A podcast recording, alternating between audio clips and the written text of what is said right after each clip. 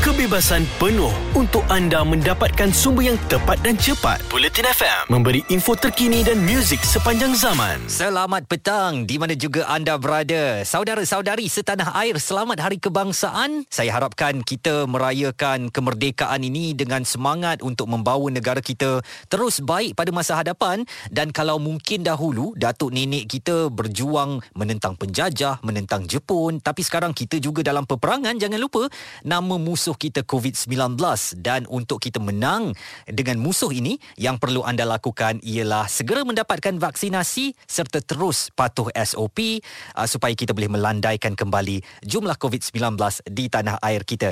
Uh, saya Izzuan akan temankan anda sampai pukul 7 malam nanti dan seperti yang saya dah kabarkan awal tadi, hari ini saya nak bawa semua untuk masuk dalam kelas sejarah. Ada eloknya juga untuk kita kembali menghayati eh, apa yang pernah berlaku di tanah air kita ini supaya kita sedar bahawa untuk mencapai untuk mendakap kemerdekaan itu bukan satu proses yang mudah. Datuk nenek kita terpaksa melalui pelbagai kisah dan uh, cabaran tersendiri suatu ketika dahulu untuk membawakan kemerdekaan kepada kita pada hari ini. Jadi bersama saya adalah seorang uh, pakar lah yang boleh bercerita, yang boleh mengupaskan tentang sejarah negara ini. Saya bersama dengan Dr. Azharuddin Muhammad Dali. Beliau adalah pensyarah kanan Jabatan Sejarah Fakulti Sastra dan Sains Sosial di Universiti Malaya. Dr. Azharuddin, terima kasih kerana bersama Bulletin FM. Kita nak mulakan petang ini ceritanya tentang uh, pendudukan atau kemasukan Jepun menyerang negara kita pada 1942. Uh, penguasaannya selama 3 tahun sampai 1945 kalau saya ingatlah dulu cerita datuk nenek saya memang zaman itu sangat sukar. Makan ubi kayu kekejaman Jepun tu macam mana. Uh, kenapa agaknya kalau boleh doktor mulakan ceritanya Jepun masuk ke negara kita dalam dalam satu kempen apa yang sedang mereka lakukan untuk negara-negara termasuk Malaya pada ketika itu doktor Okey bismillahirrahmanirrahim assalamualaikum uh, terima kasih Zuan ya uh, saya nak cuba betulkan kerana Zuan kata 1942 hmm. uh, sebenarnya uh, serangan itu bermula pada 8 hari bulan uh, Disember 1941. 41. Ha, ya.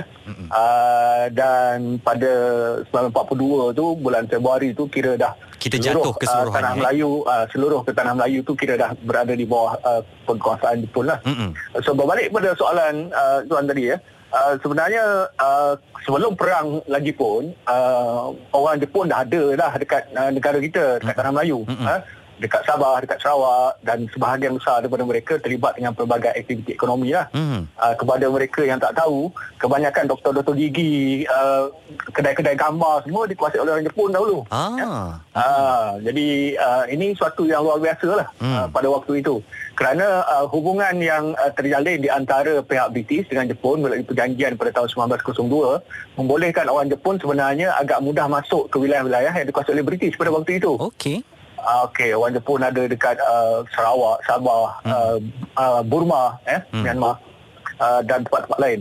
Uh, uh, tekanan ekonomi yang diterima oleh Jepun sebenarnya merupakan antara faktor penting yang menyebabkan mereka membabitkan diri dalam Perang Dunia yang kedua. Hmm. Betul ya? Dan uh, of course pada waktu itu juga uh, kita di, di didedahkan dengan adanya pelbagai propaganda, pelbagai kempen yang dilakukan oleh Jepun semata-mata untuk membolehkan orang uh, tempatan kawasan-kawasan di rantau Asia Tenggara terutamanya yang berada di bawah kuasa pihak penjajah pada waktu itu uh-huh. untuk memberi sokongan kepada uh, mereka dengan slogan-slogan yang cantik, yang menarik dan sebagainya uh-huh. untuk menarik perhatian pada tahap awal. Uh-huh. Ya. Uh, dan uh, kerana slogan-slogan itu dah sebahagian daripada orang tempatan sama ada di uh, Burma, sama ada di Tanah Melayu, di Indonesia turut tertarik dengan uh, idea yang dikemukakan oleh Jepun. Hmm. Program seperti Asia untuk orang Asia, uh, kemakmuran kawasan Asia dan seumpamanya itu berjaya menarik perhatian mereka. Uh, tekanan ekonomi yang tinggi yang diberikan ataupun yang dikenakan uh, terhadap Jepun oleh kuasa-kuasa barat terutamanya memberi kesan besar kepada ekonomi Jepun ha? mereka tak ada minyak dan uh, menurut uh, catatan sejarah mereka cuma ada minyak cukup untuk 2 tahun saja. Oh. Uh, dan itu menyebabkan mereka berusaha mereka tak ada jalan lain lah. Uh, dan kebetulan di Jepun pula golongan militer ini uh, golongan yang menyokong kepada keluasan kuasa uh-huh.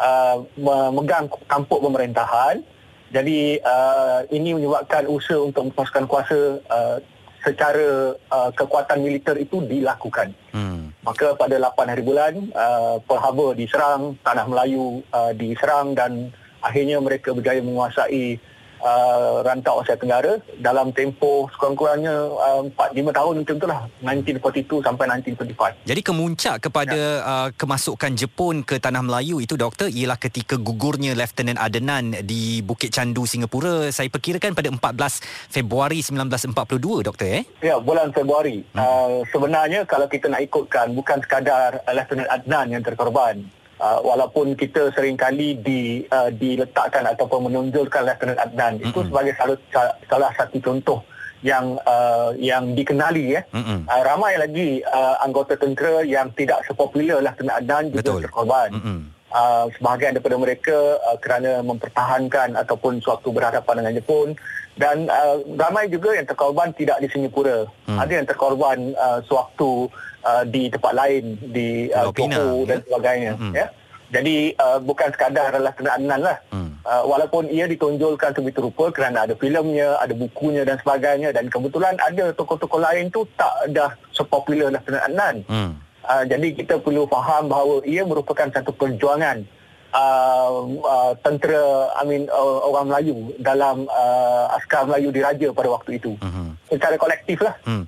Uh, doktor, uh, ketika pendudukan Jepun tu memang uh, datuk nenek kita dahulu dipaksa untuk belajar budaya Jepun lah ya. Saya ingat uh, satu ketika dahulu arwah nenek saya pernah menyanyikan lagu kebangsaan Jepun Kimi Gayo dan memang ya, saya perkirakan warga tua kita masih ingat lagi beberapa tradisi-tradisi Jepun yang harus mereka akur sebagai menunjukkan kesetiaan kepada tentera Jepun ya. Uh, bagi saya uh, ini merupakan satu perkara yang uh, bukan luar biasa bagi saya. Hmm. Ha? Kerana sewaktu British ataupun sebelum Jepun, uh, kita didedahkan dengan budaya British, hmm. budaya Inggeris dan sebagainya. Hmm. Ha? Uh, lagu kebangsaan kita pun pada waktu itu adalah lagu uh, yang dinyanyikan oleh orang putih kan. Hmm. Uh, mereka. Jadi apabila Jepun berada di sini, jadi mereka cuba untuk mengubah Hmm. Uh, mereka menonjolkan bahawa orang Asia juga mempunyai budayanya sendiri dan uh, dalam masa yang sama uh, mampu untuk uh, mengalahkan orang Barat. Hmm. Uh, kekalahan ataupun uh, penguasaan Jepun itu sebenarnya memberi uh, saya saya fikir uh, secara tidak langsung memberi satu uh, kesan psikologi yang besar hmm. kepada orang Melayu, hmm. uh, datuk nenek kita. Hmm. Uh, kerana sebelum itu mereka melihat bahawa orang putih ni tak boleh nak dikalahkan. Boleh melindungi mereka ha? eh? Ah, mm-hmm. mereka uh, ber, berada sepenuhnya kepada orang putih tapi apabila Jepun datang dan mm. mengalahkan mereka jadi ini memberi kesedaran dari sudut perjuangan politik ini merupakan satu kesedaran yang cukup penting mm. ha? dan uh, walaupun di negara kita selepas saja Jepun menyerah kalah itu berundur uh-huh. kita tidak mencapai kemerdekaan uh-huh. tidak sebagaimana setengah-setengah negara seperti Indonesia, Indonesia uh-huh. ya tetapi setidak-tidaknya uh, kesan daripada kehadiran itu kesan psikologi itu terus membangkitkan semangat uh, yang cukup besar dalam perjuangan politik kita dan selepas itu 10 tahun selepas itu kita mencapai kemerdekaan. Jadi sebenarnya dalam pendudukan Jepun itu ada hikmah juga kerana menyedarkan masyarakat uh, Malaya pada ketika itu bahawa Mat Saleh ni bukanlah boleh melindungi kita. Uh, Jepun ya, menyerang ya. mereka yang awal-awal sekali lari keluar daripada tanah Melayu ya. Uh, ini cukup luar biasa ya kerana pada waktu itu uh, uh, ya walaupun kesengsaraan, kesukaran memang tidak dinafikan dalam tempoh pendudukan Jepun itu uh, kesengsaraan uh, yalah dalam keadaan perang kan hmm. dalam keadaan perang sebagaimana yang kita lihat dalam uh, perang di negara-negara yang lain ketika itu uh, datuk nenek kita juga berharapan dengan masalah itu kekurangan makanan makanan tak cukup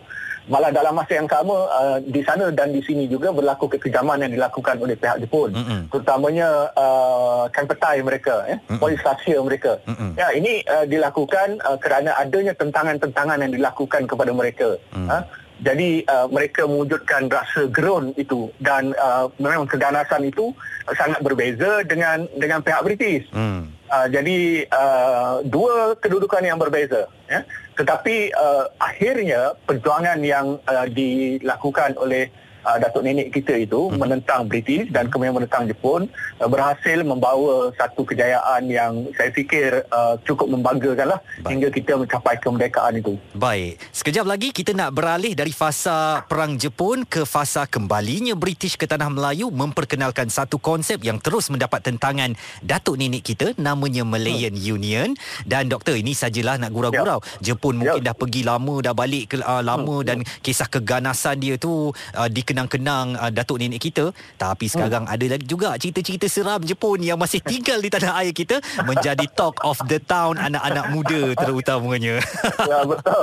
Cerita hantu Jepun ni memang uh, memang selalu popular. uh, uh, betul. Popular. Uh, uh. Uh, terutamanya di uh, sekolah betul. sekolah-sekolah lama uh, bangunan-bangunan lama. Uh, kerana sebahagian daripada sekolah itu ataupun bangunan-bangunan itu dijadikan oleh pihak Jepun sebagai markas Jepun penjara Jepun menyeksa orang betul. dan sebagainya. Uh, uh. Uh, jadi kalau uh, hal itu uh, berlaku mungkin uh, ini yang menjadikan kisah hantu Jepun itu uh, wujud sampai sekarang.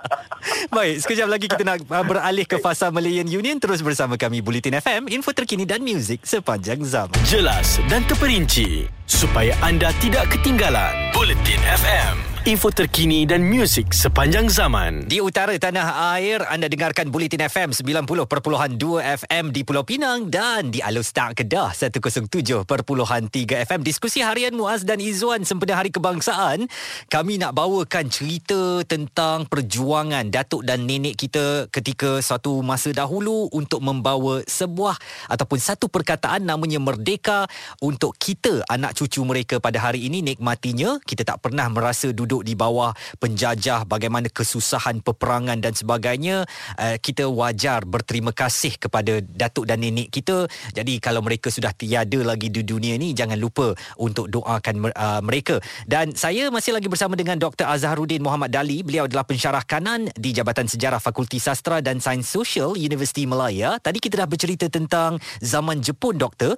Dan kalau kita melihat kepada sejarah Indonesia selepas Jepun menyerah kalah akibat jatuhnya gugurnya bom atom di bandar Hiroshima dan Nagasaki mereka terus mengambil kesempatan dengan kekalutan Jepun ketika itu. Sebelum kembalinya Belanda mereka isytiharkan merdeka di Republik Indonesia pada Ogos 1945 tetapi Malaya tidak begitu kesnya British kembali dengan muka tak malunya. Walaupun mereka lah yang awal-awal di Pulau Pinang dan Singapura keluar meninggalkan negara ini sewaktu pendudukan Jepun tetapi selepas Jepun menyerah kalah mereka kembali ke tanah Melayu dan membawa satu konsep baru namanya Malayan Union. Doktor kalau boleh ceritakan apa benda Malayan Union ini dan kenapa agaknya masyarakat Melayu serta raja-raja Melayu menentang konsep itu? Uh, Malayan Union merupakan satu uh, usaha yang dilakukan oleh pihak British lah. Sebenarnya ia telah pun dirancang uh, di bawah Malayan Planning Unit ya unit uh, perancangan Malaya. Uh-huh. uh, sewaktu Jepun masih berada di tanah Melayu. Uh,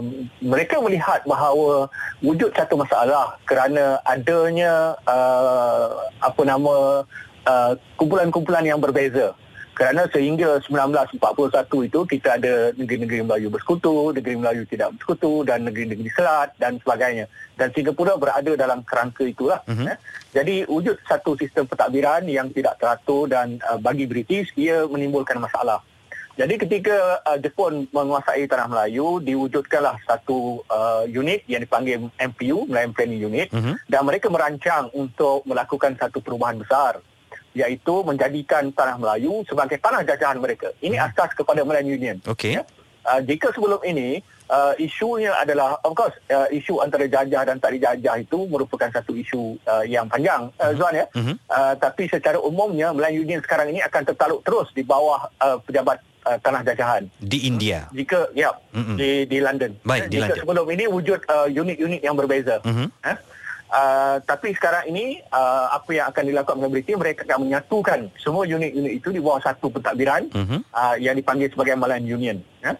dan ia diumumkan oleh pihak British pada 1 hari bulan April 1946 di Karkosa uh, di Bukit Karkosa uh-huh. dan uh, isunya yang yang paling penting di sini adalah uh, uh, Raja-Raja Melayu dan juga uh, masyarakat tempatan akan uh, terutamanya Raja Melayu akan kehilangan kuasa langsung. Hmm. Ha? Uh, jika sebelum ini mereka masih lagi mempunyai kuasa walaupun kecil di bawah pentadbiran British sebelum perang uh-huh. ya, uh, di sana dan di sini orang Raja Melayu masih lagi meletakkan ataupun mempunyai kuasa yang tertentu malah segala undang-undang dan sebagainya hanya akan diluluskan dengan uh, pengiktirafan atau pengesahan yang dilakukan oleh baginda sultan hmm. ya ini asas yang paling penting tetapi di bawah Malayan Union uh, kuasa itu tidak diperlukan sama sekali hmm.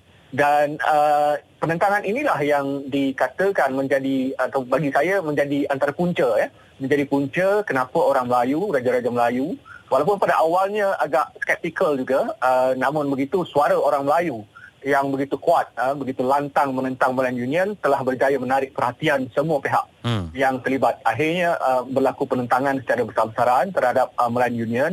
Uh, walaupun uh, secara uh, secara uh, nyata kerajaan Malayan Union itu wujud, tuan ya. Hmm, selama dua tahun kalau tak silap saya, eh, ya, doktor. Ya. Uh, hmm. Kalau kita perhatikan pada dokumen-dokumen sejarah, hmm. memang wujud kerajaan Malayan Union. Hmm. Uh, uh, sebelum uh, adanya persekutuan Tanah Melayu 1948 itu. Jadi 1946 hingga 1948 eh. 48 itu mm-hmm. sebenarnya memang Malayan Union. Baik. Uh, uh, ada gabenarnya dan sebagainya dan ia dilaksanakan. Itu mm. sebabnya kalau kita pergi ke Akib Negara, kita tengok dokumen-dokumen, memang ada dokumen berkaitan dengan Malayan Union. Mm-hmm. Jadi itu fasanya dan apabila penentangan dilakukan secara uh, berterusan dan besar-besaran oleh hampir uh, setiap lapisan masyarakat lah ya uh-huh. saya boleh katakan lelaki perempuan uh, tua muda dan sebagainya yang terlibat uh, jadi uh, satu uh, program baru ataupun rancangan baru dikemukakan oleh pihak British di bawah 1948 itu uh-huh. Tanah Melayu 1948 jadi doktor uh, bolehkah saya buat kesimpulan uh, ataupun mempunyai satu teori menyatakan bahawa mungkin penolakan kepada Malayan Union itu melihat kepada apa yang dilakukan oleh saudara-saudara di Indonesia. Mereka terus mencapai kemerdekaan. Jadi semangat kemerdekaan itu telah bertiup di rantau Nusantara ini menyebabkan masyarakat Melayu pada ketika itu uh, sudah tidak percaya lagi kepada kuasa British. Apatah lagi melihat uh, PL mereka yang meninggalkan tanah Melayu ini terkontang-kanting ketika pendudukan Jepun.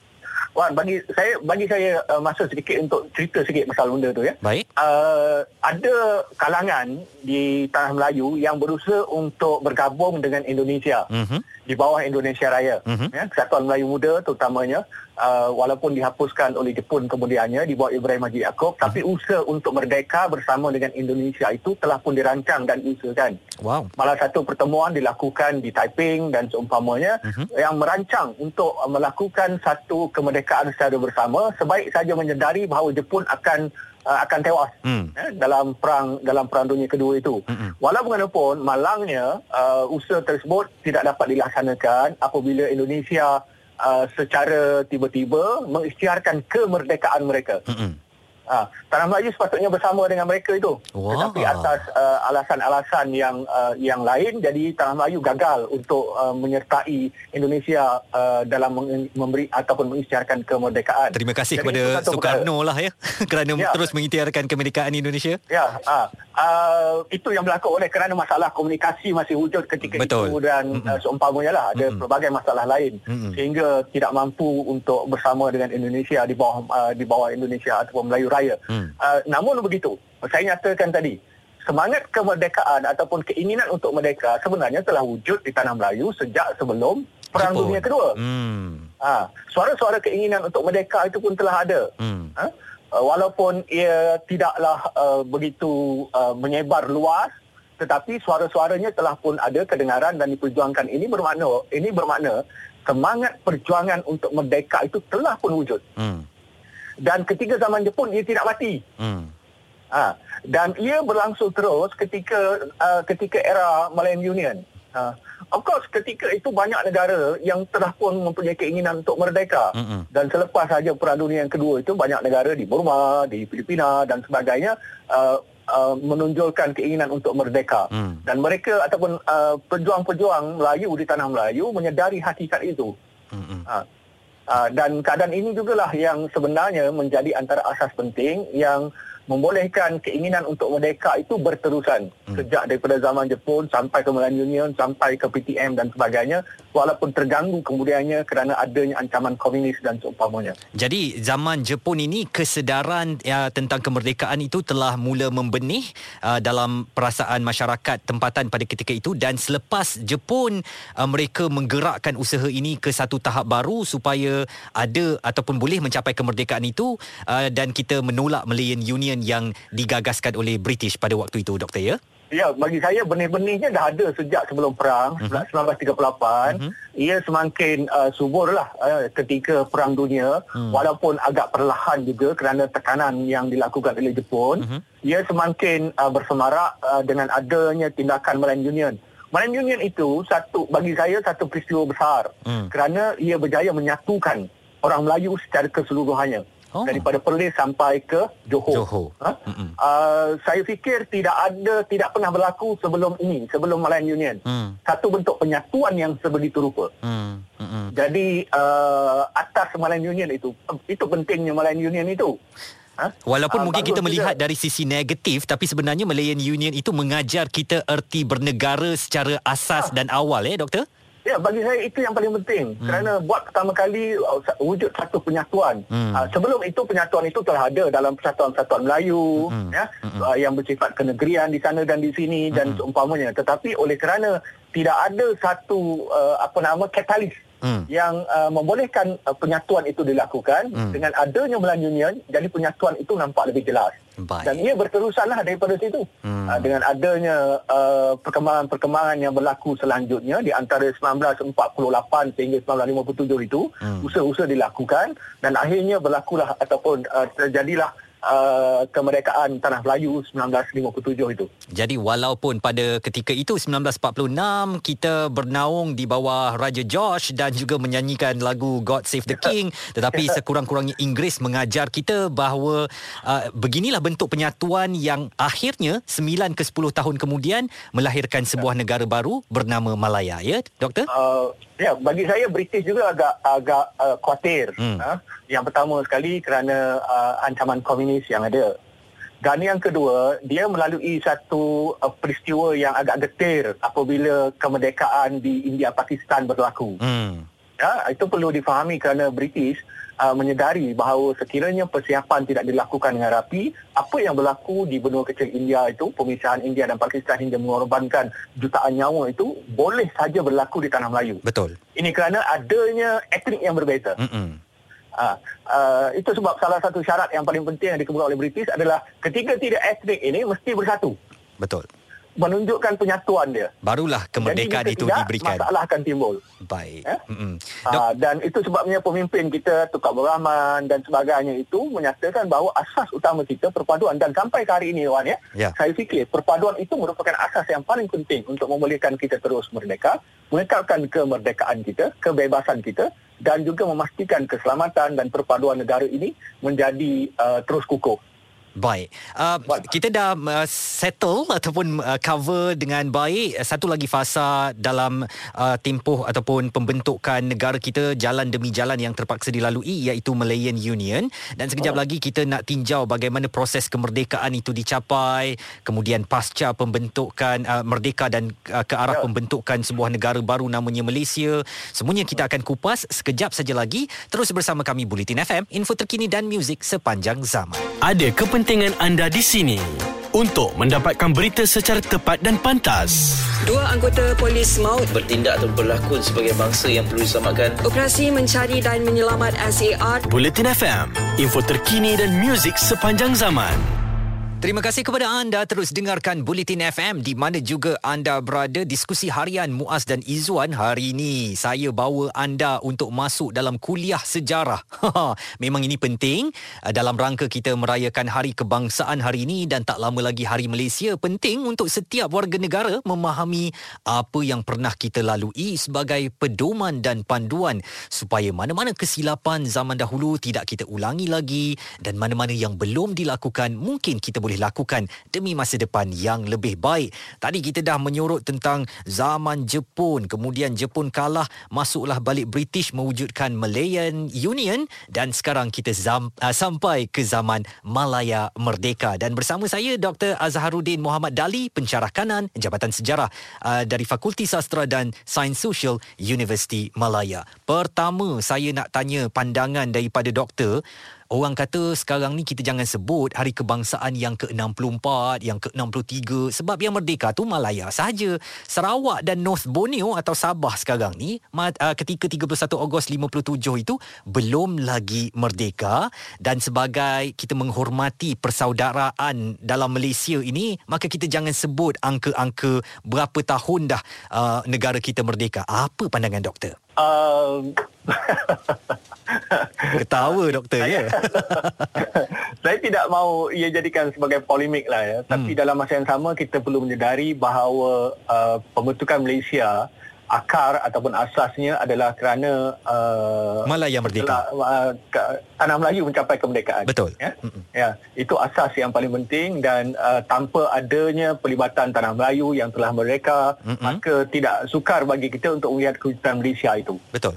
Jadi uh, bagi saya uh, walaupun uh, ia mungkin uh, tidak uh, apa nama boleh menimbulkan masalah bagi setengah-setengah pihak uh-huh. tapi sebagai seorang warga negara yang tahu tentang sejarah dan sebagainya tidak salah untuk menyebut 64 tahun itu. Ah okey. Ya? Uh, bagi saya tidak ada masalah whatsoever. Hmm. Uh, dan apa yang uh, berlaku adalah uh, uh, kemerdekaan tanah Melayu uh, pada tahun 1957 itu menjadi asas penting hmm. yang membawa kepada kemunculan Malaysia kemudiannya hmm. dan kita terus raikan ini uniknya negara kita hmm. ya kita ada kemerdekaan tanah Melayu 1957 dan selepas itu dengan pembentukan gagasan Malaysia Hmm. dan uh, baik juga dulu sebenarnya sekiranya uh, Brunei dan Singapura berada dalam gagasan itu hmm. tapi atas masalah-masalah politik dan seumpamanya tindakan dilakukan untuk uh, tidak uh, tidak menyertakan ataupun Brunei dan Singapura tidak berada dalam Malaysia hmm. tapi cukup bagi kita tanah Melayu Sabah dan Sarawak itu berada dalam satu gagasan yang sama dengan kita hmm. uh, saya fikir Wan ya dia menjadi masalah kemudiannya kerana dia akan terus membezakan di antara orang Malaya dengan orang Sabah Sarawak. Mm-hmm. Uh, jadi secara uh, isu itu tidak akan tidak akan tamat sekiranya kita masih mempunyai sikap skeptikal dan negatif sebegitu rupa. Mm. Mm-hmm. Dan uh, jadi uh, kehadiran orang orang Malaya akan sering sering kali dilihat dengan eh? uh, ya dengan pandangan yang uh, yang kurang uh, yang kurang baik. Jadi kita nak hapuskan semua tu. Saya sebenarnya ya. uh, bersyukur kerana akhirnya Hari Malaysia itu dijadikan hari cuti nasional seluruhnya di Malaysia yang sebelum ini Hari Malaysia hanya cuti di Sabah dan Sarawak kerana saya ya, fikirkan ya, ya. itu sebenarnya yang membentuk sebuah entiti baru namanya Malaysia ya. dan wajar ya. kita uh, raikan. Dan sebenarnya ya. uh, doktor kalau pandangan peribadi saya sendiri um, yeah. satu hari kebesaran untuk negara itu mungkin juga uh, patut ditunjukkan dalam sambutan Hari Malaysia eh walaupun sekarang hari kebangsaan itu mungkin sambutannya lebih menyeluruh rakyat uh, mengibarkan jalur gemilang menyanyikan lagu-lagu yeah. semangat dan sebagainya tetapi yeah. pembentukan sebuah entiti namanya Malaysia itu hanya wujud pada 16 September 1963 yeah. eh Ya, uh, bagi saya ini ini masalah yang timbul uh, kerana kita seringkali uh, tidak menghargai ataupun tidak merasakan kebesaran 16 September itu. Hmm. Uh, sedangkan sepatutnya 31 hari bulan Ogos uh, sempena uh, kemerdekaan tanah Melayu dan juga bentukan Malaysia itu perlu dirayakan uh, sebesar-besarnya. Hmm. Uh, malah seboleh mungkin sepanjang 31 hingga 16 September itu uh, pelbagai perayaan dan sebagainya perlu dilakukan. Betul. Uh, uh, sekarang ni kalau orang lihat segala sambutan ceramah merdeka dan sebagainya akan seolah-olah berhenti pada 31 bulan Ogos. Betul. Habis. Kemudian ha. 16 dan, September dan kita harap, turunkan bendera. Bulletin FM juga akan berterusan me- mengulangi kisah-kisah yang sebegini rupa sehingga 16 September. Baik. Ya? Satu. Saya cadangkan ini berterusan. Gesaan yang Jangan baik. Jangan habis 31 hari bulan Ogos ini habis kerana kisah sejarah uh, Malaysia ini begitu banyak. Hmm. Uh, yang boleh diketengahkan dan seumpamanya bukan sekadar isu berkaitan dengan sejarah pembentukan sahaja hmm. sejarah kejayaan kita dan sebagainya merupakan sebahagian daripada Malaysia Baik. jadi bagaimana mengisi Malaysia itu juga boleh menjadi antara agenda penting dalam tempoh antara Ogos dan juga September itu Mm-mm. Mm-mm. Uh, saya harap dia non-stop Ha, saya harap jangan dihentikan. Jadi apa yang saya perhatikan apabila sampai 31 bulan Ogos habis. Segala ceramah uh, berkaitan dengan uh, kemerdekaan tak ada, bicara merdeka pun habis dan sebagainya habis. Seolah-olah kita berhenti pada 31 bulan Ogos. No. Hmm, betul. Ha? Budaya ini Jadi mungkin kita kita, teruskan perlu saja. Betul. Ya. Uh, uh, uh, kita nak kembali ke zaman uh, ketika kita akan mendapatkan kemerdekaan itu Ya. uh, Ya. doktor. Kenapa pada Ya. pandangan doktor akhirnya British bersetuju untuk mengurniakan kemerdekaan kepada tanah Melayu? Ah, ada beberapa perkara, Wan. Eh. Hmm. Yang pertama sekali pastinya uh, ada tekanan-tekanan antarabangsa yang dihadapi oleh pihak British. Itu Oh. kita tidak nafikan. Oh. Ya. Terbaik saja Perang Dunia yang kedua, negara kuasa besar telah Amerika Syarikat telah pun memberi tekanan tertentu kepada negara-negara kuasa besar ataupun uh, kuasa penjajah. Hmm. Uh, mereka mendesak untuk uh, me- me- memberikan kemerdekaan dan sebagainya. Ini dilakukan oleh Amerika Syarikat terhadap Filipina. Hmm. Uh, malah uh, uh, kuasa-kuasa lain juga memberikan kemerdekaan kepada negara-negara yang pernah mereka kuasai. Mm-mm. Itu satu perkara. Tapi dalam masa yang sama adalah perjuangan.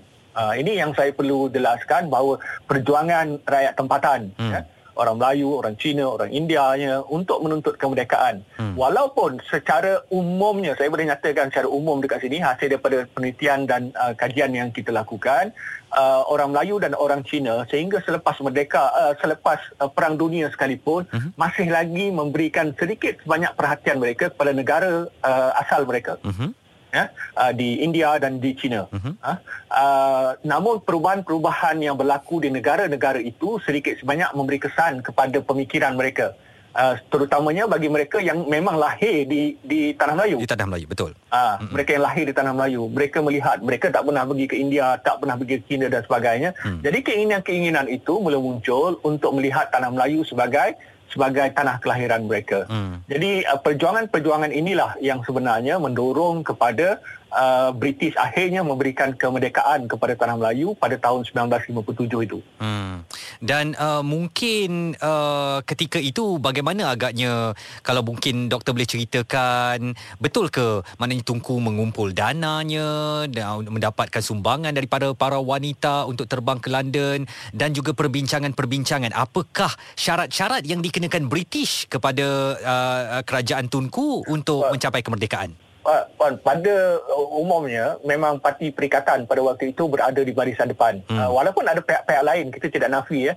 Uh, pertumbuhan-pertumbuhan lain dan sebagainya Mhm. uh, yang turut juga uh, menyuarakan hasrat untuk mencapai kemerdekaan. Mhm. Eh, uh, ketika itu ada uh, Dato' On pun ada dan sebagainya. Tetapi uh, perikatan di bawah Tengku uh, dilihat oleh pihak British sebagai pihak yang uh, mempunyai uh, aura Hmm. atau mempunyai pengaruh yang besar Mhm. untuk membolehkan satu bentuk perundingan dilakukan. Memang betul dalam sejarah ketika itu uh, catatan sejarah menunjukkan bahawa uh, parti perikatan dan seumpamanya bukanlah sebuah parti yang kaya pada waktu itu. Hmm. eh.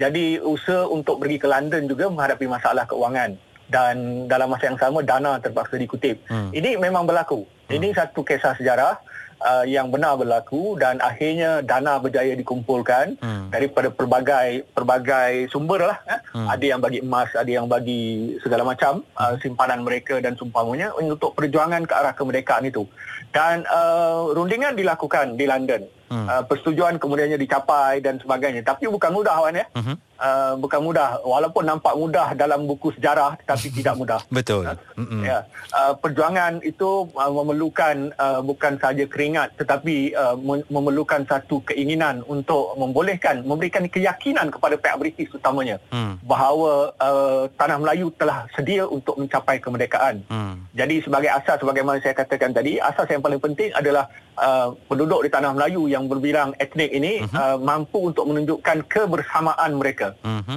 Uh, ini yang paling penting sekali. Hmm. Uh, bagi British, uh, tanpa adanya rasa perpaduan di antara Melayu, Cina, India terutamanya, Mhm. maka mereka uh, agak skeptikal untuk memberikan kemerdekaan itu.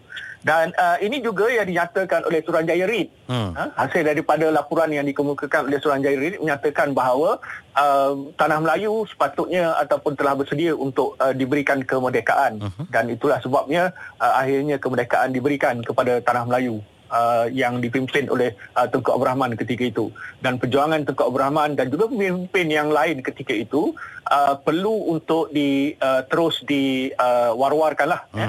Uh, untuk ingatan generasi muda dan sebagainya jangan kita ingat uh, I mean uh, sejarah ni hanya untuk peperiksaan sahaja. Betul.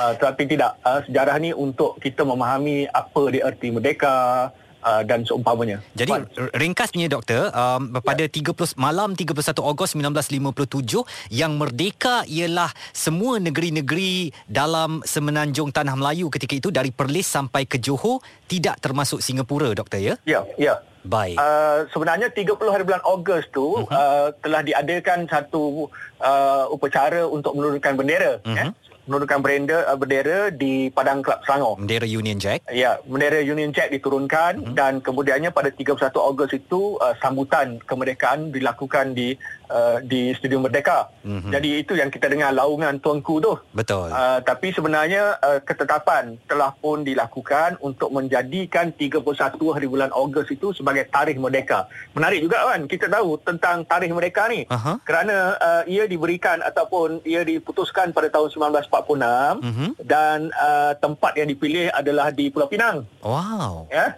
uh, melibatkan Sadun Jubir pada waktu itu Mhm. uh, Haji uh, Ahmad Badawi pada waktu Mm-mm. itu dan juga Haji Abdullah Fahim terutamanya Mm-mm. Eh? Dan mereka ini yang menentukan tarikh itu dan dipersetujui kemudiannya pada 31 bulan Ogos. Kalau kepada mereka yang nak tahu kenapa tarikh 31 bulan Ogos tu kena carilah buku Abdullah Fahim dan sebagainya. Pasti ada pemer- Ha? apa Dia penelitian falak reason dan dia. sebagainya ya. Mm-mm, Ya, betul. ada reason dia. Ada ada sebab dia kenapa tarikh itu dipilih. Baik. Jadi mereka yang nak tahu kenapa tarikh itu dipilih, uh, jadi perlu uh, uh, membaca bahan-bahan inilah. Okey. Sekejap lagi doktor kita nak berganjak daripada merdeka ini kepada penubuhan Malaysia serta cabaran-cabarannya, konfrontasi dan sebagainya. Terus bersama kami Bulletin FM, info terkini dan muzik sepanjang zaman. Bulletin FM, terkini, relevan dan penting untuk anda. Info terkini dan muzik sepanjang zaman.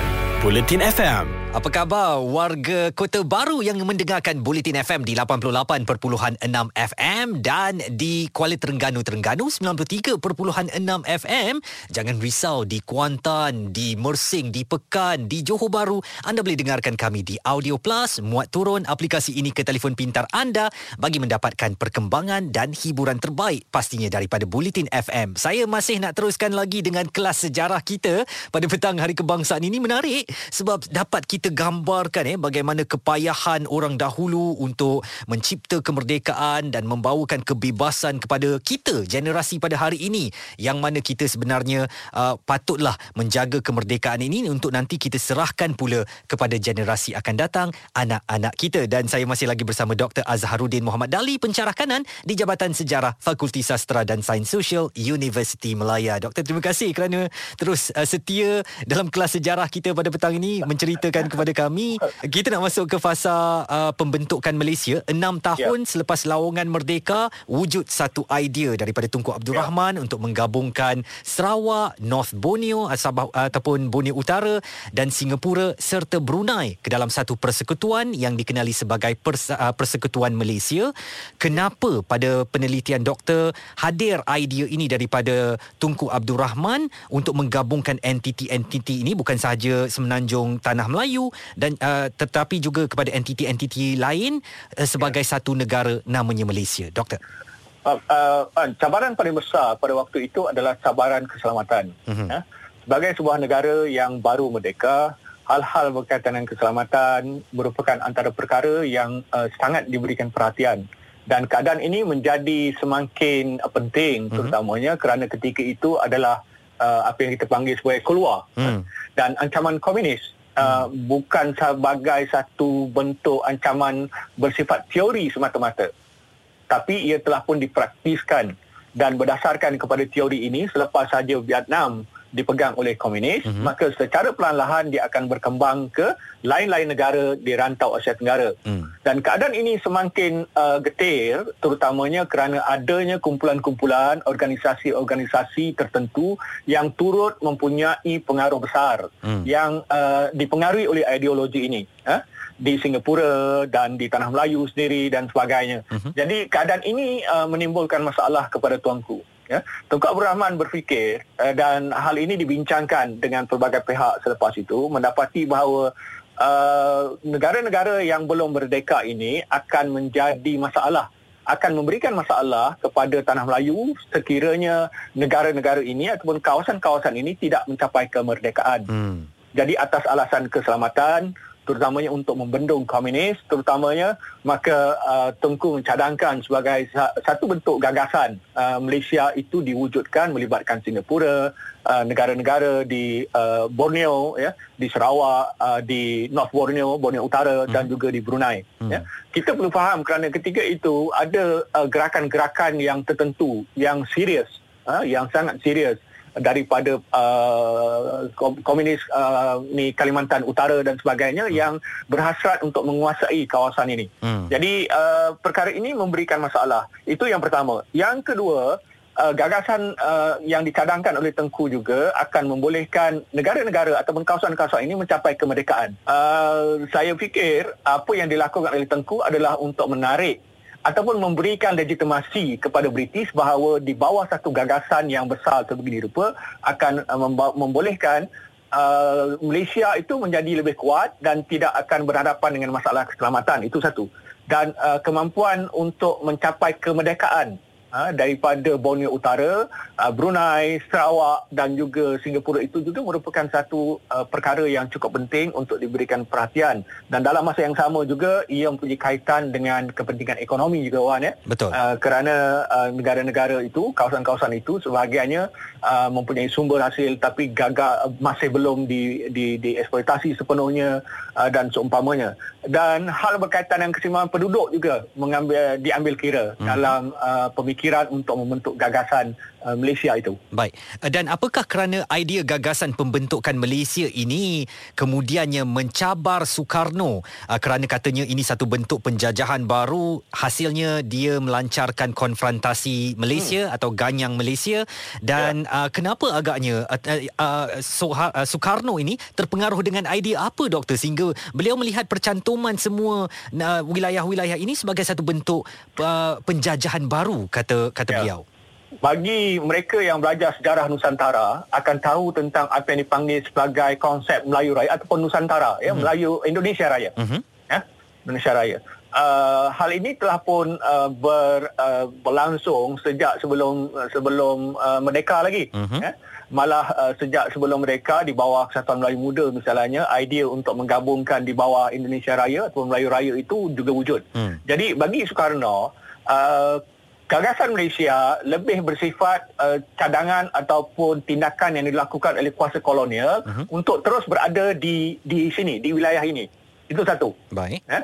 Uh, bagi bagi Soekarno ini semata-mata merupakan satu uh, wayang kulit ya bagi kuasa-kuasa ah. barat ini mm-hmm. ya satu bentuk wayang kulit mm-hmm. mereka akan berikan kemerdekaan gagasan tapi sebaliknya mereka akan terus kekal berkuasa di situ itu bagi Soekarno mm. dan dalam masa yang sama keinginan untuk membentuk uh, dan merealisasikan idea Indonesia Raya itu juga uh, bersarang dalam pemikiran Soekarno mm. uh, bagi Soekarno wilayah-wilayah itu terutamanya di Borneo lah ya mm-hmm. di wilayah-wilayah yang berada di Borneo itu merupakan satu wilayah yang uh, perlu berada di bawah Indonesia perlu diberikan perhatian juga kerana bukan sekadar Indonesia yang melakukan perentangan.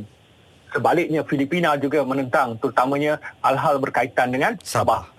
Ha. Dan ini yang berterusan sampai ke hari ini. Hmm. Ketika tuntutan uh, Indonesia dan ketika konfrontasi itu berlaku, memang Indonesia nampak lebih tegas, lebih keras dan sebagainya. Hmm. Tetapi selepas konfrontasi diselesaikan, kita dapati bahawa tuntutan Filipina masih tidak berakhir sampai ke hari ini. Betul kita akan dengar suara-suara sahaja bila masanya tiba akan dengar suara tuntutan terhadap Sabah terutamanya yang dilakukan oleh Filipina. Hmm. Jadi uh, dua negara ini sebenarnya merupakan antara negara yang uh, mencabar kewujudan gagasan Malaysia itu atas kepentingan-kepentingan yang tertentu lawan ya. Baik.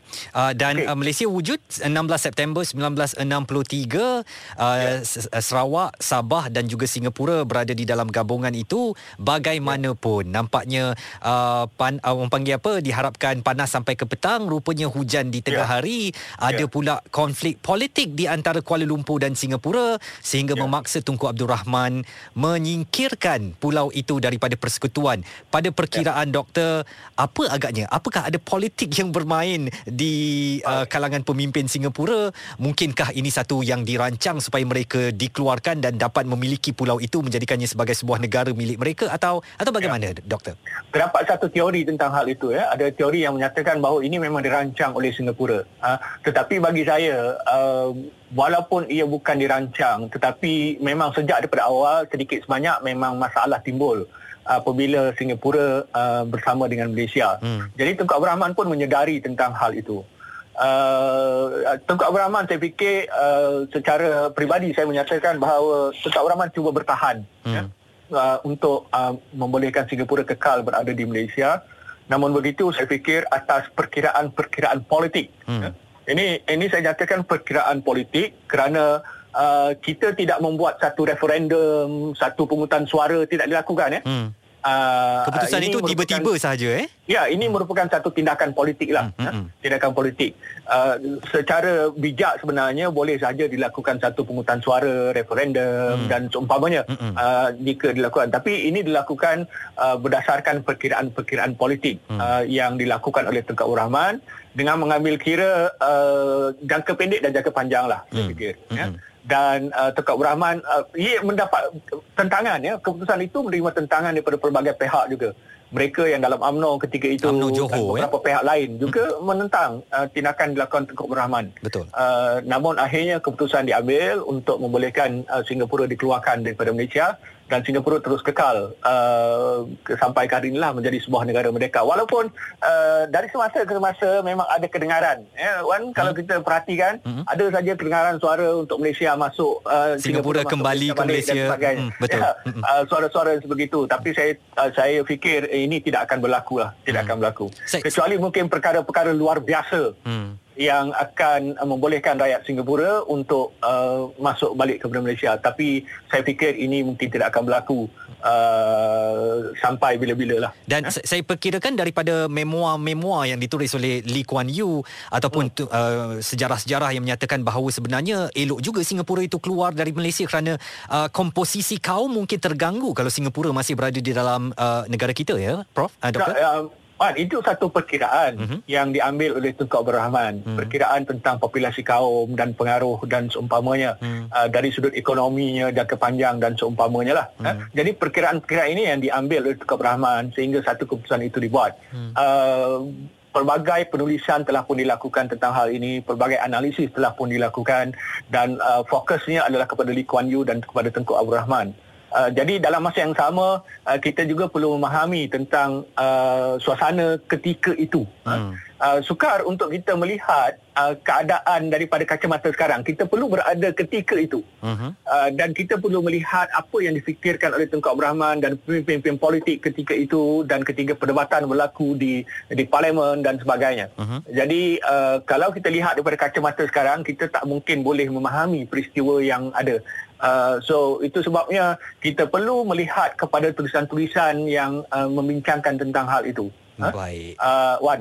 Baik. Uh, sekejap lagi doktor kita nak uh, jauhkan lagi ataupun menyelami dengan lebih dalam lagi setelah itu setelah perpisahan Singapura 1965 cabaran ya. hubungan kaum di Malaysia termasuk peristiwa hmm. 13 Mei dan uh, pembentukan Mageran dan juga dasar hmm. ekonomi baru. Sekejap lagi terus bersama kami Bulletin FM info Dok. terkini dan muzik sepanjang zaman.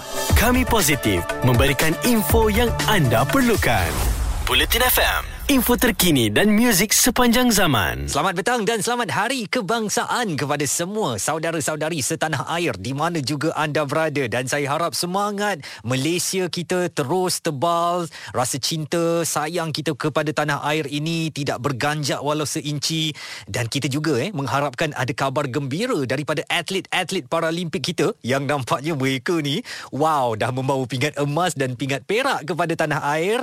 Mungkinkah hari ini jalan jalur gemilang akan kembali berkibar, negaraku akan kembali berkumandang di Tokyo. Ada pingat yang kita terima. Kalau kami dapat berita tu, kami akan terus kabarkan kepada anda di Bulletin FM. Tetapi buat masa sekarang, kita masih lagi dalam kuliah sejarah kita bersama dengan Dr. Azharuddin Muhammad Dali, pensyarah kanan Jabatan Sejarah di Fakulti Sastra dan Sains Sosial Universiti Malaya. Kita nak teruskan lagi perjalanan kita petang ni, Doktor. Hmm. Selepas yep. uh, pembentukan Malaysia dan tinggal uh, entiti PTT yang sedia ada ini setelah Singapura dikeluarkan.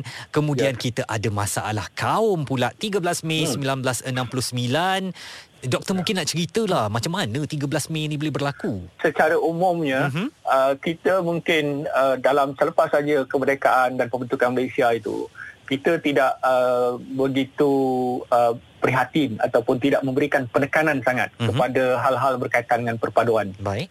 Uh, pada generasi awal, generasi 1950-an, ya, awal 60-an itu uh, perpaduan itu nampak lebih erat. Hmm. Ya. Tetapi selepas itu ia semakin longgar sedikit dan ini ditambah mungkin dengan isu-isu berkaitan dengan ekonomi. Mhm. Ya, itu sebabnya uh, dan uh, selain daripada itu uh, hal-hal berkaitan dengan etnik dan perkauman juga wujud. Hmm. Uh, kaum merupakan antara isu yang uh, saya fikir masih belum uh, selesai sepenuhnya di negara kita. Mhm. Ya, ia masih wujud sampai hari ini dan ada pihak juga yang tidak menggemari kita mengulang-ulang kisah Betul. 13 Mei ni Mm-mm, Wan. Betul. Ya? Sensitif pun sensitif juga, ah, kan? Ya, sensitif dan sebagainya. Tetapi sebagai sebuah negara yang masih terus berlangsung, 13 Mei merupakan satu detik yang uh, perlu dipelajari. Betul. Hmm?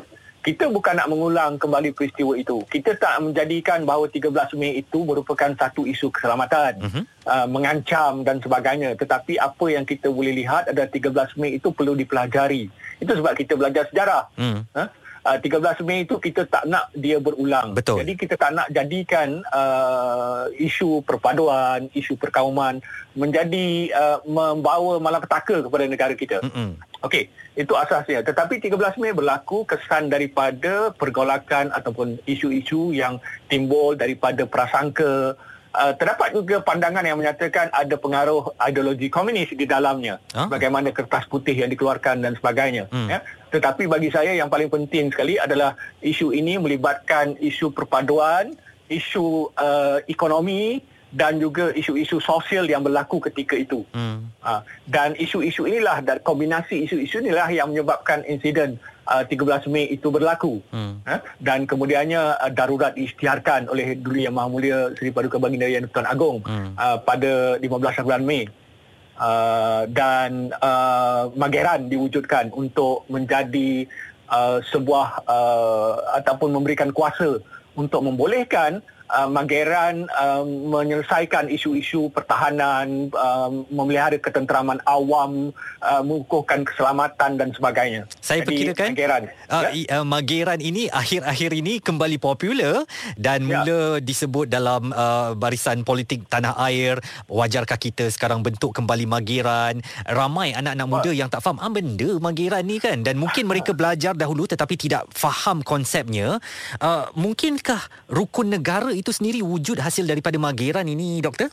Ya, ia kesan langsung daripada peristiwa 13 Mei. 13 Mei itu saya kata 13 Mei ini sangat penting Hmm. hmm. dalam konteks kita mempelajari perkembangan negara Malaysia. Hmm. Kerana ia mewujudkan Mageran, ia berkaitan dengan darurat, ia kemudiannya mempunyai kaitan dengan pembentukan rukun negara dan usaha-usaha untuk membolehkan satu bentuk keseimbangan ekonomi, sosial dan politik itu dapat dilakukan. Hmm. Jadi Mageran sebenarnya uh, majlis gerakan uh, negara ini telah pun dibubarkan sebenarnya pada tahun 1971 Hmm. Kan eh Hmm. uh, tapi walaupun pada bulan Julai kemudiannya 1971 itu digantikan dengan Majlis Keselamatan Negara Ah. Ah, Mm-mm. jadi sebenarnya Mageran itu dibubarkan dan digantikan fungsinya dengan Majlis Keselamatan Negara yang terus berfungsi sampai ke hari ini. Sampai hari ini. Ah, abu, bila lihat ya, tengok uh, kita punya laman web tu, Mhm. ah, ada yang berkaitan dengan COVID-19 tu Mhm. adalah MKN, Majlis Betul. Keselamatan Negara. Betul? Ha, jadi Majlis Keselamatan Negara diberi tanggungjawab untuk melaksanakan dan menyelaraskan hal-hal yang berkaitan dengan keselamatan negara. Hmm. Oleh sebab COVID-19 itu terletak di dalam rangkuman keselamatan dan ketenteraman awam, maka Majlis Keselamatan Negara uh, di uh, menjadi antara pihak yang bertanggungjawab menyelaraskan hal-hal untuk menyelesaikan ataupun uh, memastikan COVID ini tidak uh, tidak uh, terus berlaku. Jadi Majlis dalam Negara. dalam Ya. bahasa mudahnya MKN ini susur galur, galurnya daripada Mageran, doktor. Ya, daripada Mageran. Ah. Kita tidak perlu untuk mewujudkan Mageran Hmm, kerana hmm, kita dah ada MKN. Ah, okey. Jadi jawatan kuasa yang tak, mungkin apa yang diperlukan adalah jawatan jawatan kuasa kerja yang lebih fokus kepada COVID. Hmm. Kerana MKN ini besar tanggungjawabnya. Hmm. Ketika berhadapan dengan COVID, dia juga berhadapan dengan isu-isu lain. Hmm. Isu pelarian lah, isu lain-lain juga dihadapi oleh MKN. Hmm. Uh, jadi apa yang perlu dicadangkan bukan mageran. Tapi saya fikir adalah sebuah unit ataupun sebuah uh, jawatan, jawatan kuasa, kuasa yang memang fokus kepada uh, COVID-19. Baik. Yang telah pun sebenarnya ada di bawah Kementerian Kesihatan dan sebagainya yang digerakkan di bawah Majlis Keselamatan Negara. Baik. Dan uh, ada satu lagi dasar yang diwujudkan akibat daripada uh, peristiwa 13 Mei ini iaitu dasar yeah. ekonomi baru DEB. Yes. Satu dasar yes. yang saya perkirakan juga kontroversi. Uh, yeah. uh, hatta orang Melayu sekarang juga tidak kurang yang menyatakan bahawa DEB ini tidak diperlukan lagi satu bentuk tongkat yang terus dipegang oleh umat Melayu dan uh, tidak yeah. meletakkan mereka untuk bekerja dengan semangat dan jati diri sendiri. Jadi yeah. mungkin boleh uh, doktor perincikan uh, objektif uh, DEB ini dan kesannya kepada uh, masyarakat Melayu terutamanya? Ya, uh, DEB uh, dirancang uh, dalam uh, rancangan Malaysia yang kedua 1971 hingga 1990 dan asas utama DEB adalah untuk mencapai perpaduan dan integrasi uh, hmm. nasional hmm. ya hmm. dan dalam masa yang sama menyeimbangkan uh, menyeimbangkan kadar uh, sosioekonomi penduduk ketika itu. Hmm. Memang tumpuan diberikan kepada orang Melayu uh, dan Bumi Putra. Hmm. Uh, ini tumpuan asasnya kerana sebagai majoriti uh, DEB uh, dirancang sebegitu rupa untuk membolehkan majoriti penduduk uh, penduduk negara kita yang terdiri daripada orang Melayu dan Bumi Putra itu menikmati uh, hasil kemerdekaan dan juga uh, hasil-hasil yang ada di negara ini hmm. dan tidak menafikan hak-hak yang sepatutnya dimiliki oleh kalangan minoriti. Hmm. Uh, memang pada asasnya di IB itu asal uh, uh, dibentuk sebegitu rupa untuk membolehkan orang Melayu memperolehi keba- kebaikan atau memperolehi faedah-faedah yang besar. Uh-huh. Itu sebabnya apabila DEB berakhir selepas itu maka dia di, uh, disebar luaskan bukan sekadar tumpuan kepada orang Melayu. Well, usaha untuk memberikan um, keseimbangan sosioekonomi itu penting dalam konteks majority-minority. Uh-huh. Tetapi apa yang perlu dilakukan adalah keseimbangan perlu dilakukan. Ini kerana kita dapati bahawa bukan sekadar orang Melayu dan juga Bumi Putra yang berhadapan dengan isu-isu yang sebegini rupa tetapi semua pihak Ha, tak kisah tak kira dia orang Melayu ke, dia orang Cina ke, orang India, dia perlu juga menikmati kerana mereka juga mempunyai hak mereka uh, dan mereka juga perlu untuk dibantu sekiranya perlu.